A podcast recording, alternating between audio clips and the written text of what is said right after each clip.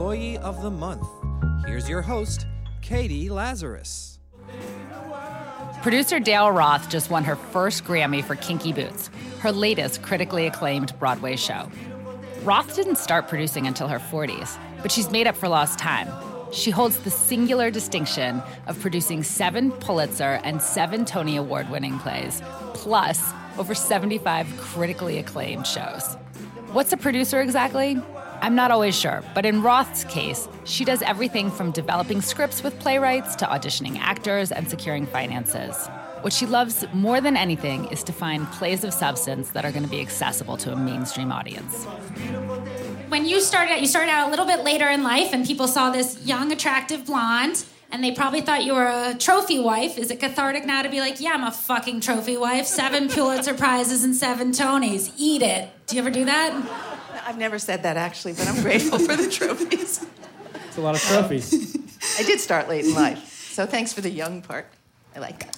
Well, I, I am. It's first of all, it's totally inspiring to know that you could have two careers and do, be so good at both of them. But I think you, if you ever see someone being like, "Well, she's a trophy wife," and be like, "Yeah, I'm a fucking trophy wife," and come in, no, not in your circles. No one's think. really said that to me yet, but I, Oh, I okay.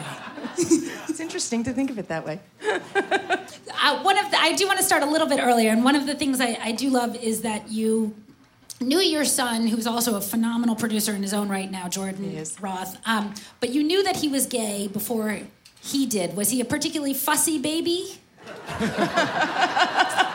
No, no, he wasn't a fussy baby. He, he's a terrific young man. Um, I think moms know sometimes, you know, and I don't think that's extraordinary to say. Um, and when you have that sense and you feel your child is gay, you know, you have to let them come to it on their own terms and in their own time. But I have been quoted as saying I knew he was gay when he was, you know, very young.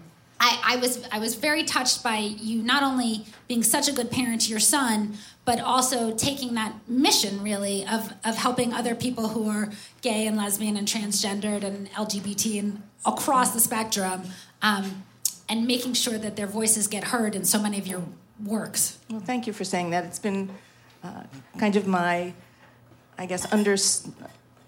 But the, the mission that I have in all the things that I like to produce is to really kind of speak up for people that maybe can't. So it just could be about people that are gay and lesbian, or it could be just people that are of a minority, or just people that you know haven't had the platform to be able to speak. But I can use my own platform as a theater producer and, and decide what I choose to do. I mean, that's the beauty of it. That's the power of theater, really. And so it's been wonderful for me to be able to do that, and um, and to find that people are very interested in learning about people that maybe they don't know too well, and it's a safe place to do it in the theater. You know, you can experience that in a different way. I want to show a couple pictures. Um, these are your two youngest children first. Oh wait, go back one just to show the littlest kids. Yes, those are my beautiful animals. I'm a big dog lover, and um, They're particularly Semitic. yes. Well, one of them has passed away. He's 19 and a Oh, I'm half. so he lived to be. That's okay. That's Leo. That's the one on the bottom. And Lucy. You look beautiful. Thank you, thank you. Did a little airbrushing on that photo, I must admit. Um, but that's a woman's prerogative. and Lucy is 15, and she's just delicious. Did she have airbrushing too? No, they're just cute as they are. I went to see this, and I think it's it's so exciting. And I was thinking about my little brother's like Alex P. Keaton. Are you guys old enough to remember Family Ties? Mm-hmm. I feel like it's the kind of musical where he can go and learn learn about people who are transgendered Yeah. um, and still have a great time and not realizing he's learning. Well, I think the message of Kinky Boots is just about acceptance. That's the message. Accept people for who they are and learn to accept yourself. And um, I think that's the big. That's the big issue that we all want to put out there. But it's coated in a little glitter and glam, and the songs are magnificent. Cyndi Lauper, I think we know, did the most beautiful job uh, writing the music. Harvey Fierstein's book was a very close adaptation to the movie that I saw, which is what started all this. Um, I saw this movie at Sundance about eight years ago, and it was a premiere, and no one had really heard of it. And I don't know, it just got me. It just got me. I thought this has such musical DNA. I think it would make a wonderful musical, and oftentimes it's hard to find a good story to base a musical on, you know. I mean, there are great revivals and there are great jukebox musicals and there are wonderful, you know, shows of all kinds, but to find a really good story that has heart and it kind of brought together all the things that I actually care about Um, and the Shoes. things that, less shoes, less shoes. But I am a shoe lover. That's funny you bring it up. I mean, it's yeah, not that funny. 'cause It's called most people are. Yeah. But more about, you know, learning to love yourself, learning to love others, learning to accept others for who they are. That's the thing. And it just does it so magnificently, I have now, to say. Now it does absolutely. It is beautiful, and I was so happy, and and and my thirty dollars standing room ticket was worth it. Um, I noticed that there, I was offered uh, ninety nine dollar premier seats. That those were the only seats available because it's been sold out for so long. Are those seats made out of a special mahogany or Amazonian wood? Uh, the truth is, we do sell premium seats, as do most of the musicals that are selling very well do. But we also have, you know, the regular price ticket, and we have tickets that actually begin at thirty-nine dollars, which people don't realize. That yes, they're in the balcony. However, they're good seats, and um, we also do a lottery. So uh, we've tried to be as accessible as we can, but it's a business, and we're happy that we're in a position to be able to sell full-price tickets. I mean, that's, Well, if, if you- wonderful. if I've you- been at the other side of this game many times, where you know it's not so uh, successful financially. I mean, always, you always aim for the for the blend of quality theater and trying to do good business. It's often um, it's a treat when it comes together. Let me just put it that way. Um, well, if you have a list of the people who can afford the three hundred ninety nine dollar, Send them your way. Yeah, I have a laundry list of things that they could spend money on, including starting with laundry. Really, Well, we have a lot of laundry that we do. You know, we do. We do. but I, I do totally appreciate that because you know being able to pay all of your musicians, all of your artists, and all of these things costs a lot of money, and so I, I certainly appreciate that. And I am so admiring of the business aspect because I, do you ever see this Thirty Rock episode where they show how different people look at the world and the page Kenneth he sees everyone as Muppets. And then Alec Baldwin, who's in charge of the channel, he sees everyone as dollar signs. And I feel so often I just see everyone as Muppets. And I'd like to be able to see people more in terms of what they're worth. Well, I will say one thing. I've had a wonderful career. I've been working in theater for 26 years, and in 26 years, I'm very proud of everything I've done. This is the first time I'm actually really making true money. Is that right? That's right. That's right. So Well- I have to say thank you, Kinky Boots. I want to say God bless you because you have brought so many instrumental, I mean, so many instrumental productions to the mainstream and, and you know starting with Our Lady 100 of 121st Street was one of the first ones I saw the Yeah. normal heart proof wit and you really do cover so many issues relating to identity. Um, I wanted to ask are there any ones that you wish you could have done but can't because they either weren't going to sell enough or you just for whatever reason had too much on your plate? The one show I regret not being uh, confident enough to, you know, put myself in the mix for was Angels in America.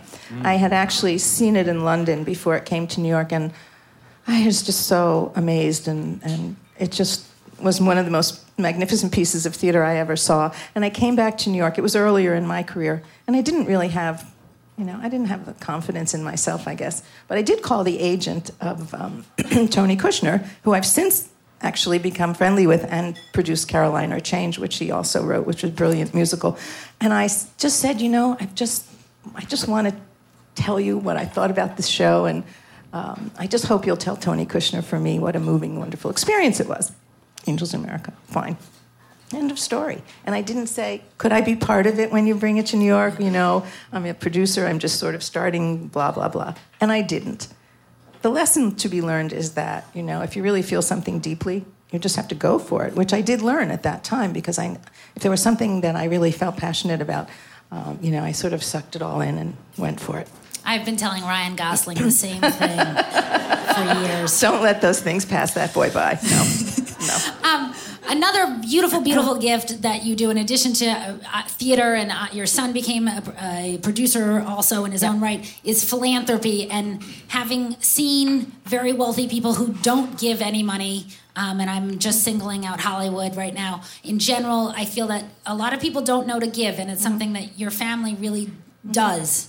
Um, I wanted to ask, like, did you sit down with your husband and say we're going to teach our kids and this is what we're going to do to make sure that they're also giving or Well, we, I think we, all parents do show their children by example. I think it was more about that. It's not that we had to sit down and said, this is what we think you should do, but they learned. And in fact, my daughter, who most people that know me in theater know Jordan, but they don't know that I have a fabulous daughter who's the mother of my three grandbabies. And she's a social worker, and she's actually writing a book about teaching your children how to be grateful and to give back to society, whether it means, you know, 25 cents in the tzedakah box or whether it means, you know, giving back to your college when you just graduate and it could be a $10 check. It's just a way to experience what it means to be grateful in life. And um, so both of my children have learned that lesson well. Jordan started an organization which is theater related called Givenik. And people can buy tickets on Givenik, and if they go on that site, they give a portion of the uh, ticket sale goes to a charity that they may choose. So it's really a wonderful way to, you know, not go to a broker and buy the ticket for the show you want, and at the same time be philanthropic. Um, my own interests have been in uh, gay and lesbian issues, as you know. Live Out Loud is a charity that I have helped actually from the beginning, and I feel very committed to. And uh, medical research. Those are the kind of two things theater theater, gay relations, uh, and medicine. And we raised money um, at that time for Freedom to Marry, which was a big issue. At the time, we were on stage at the Golden Theater. It, one night, I, can I tell a story? Do you have time? Because it's really a great, it's a great story. So we're doing the Normal Heart. I hope many of you saw it, or at least know the story. Larry Kramer's magnificent, iconic, I call it a love story. And um, it was when the Marriage Act was being, you know, discussed and hopefully we were all hopeful and working towards it. Well, anyway, one night we were doing the show, and somebody in the wings at the curtain call comes out and announces that it, you know the Freedom to Marry Act passed in Albany. It was so exciting. So we came out and we announced it on stage, and everybody stood up and cheered.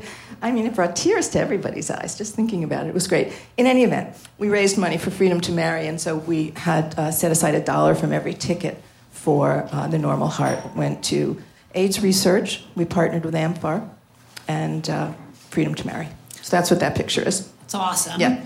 Daryl Roth, thank, Thank you, you. so, so much for coming on the show. I'm so glad to have you here. So glad to be here. the most beautiful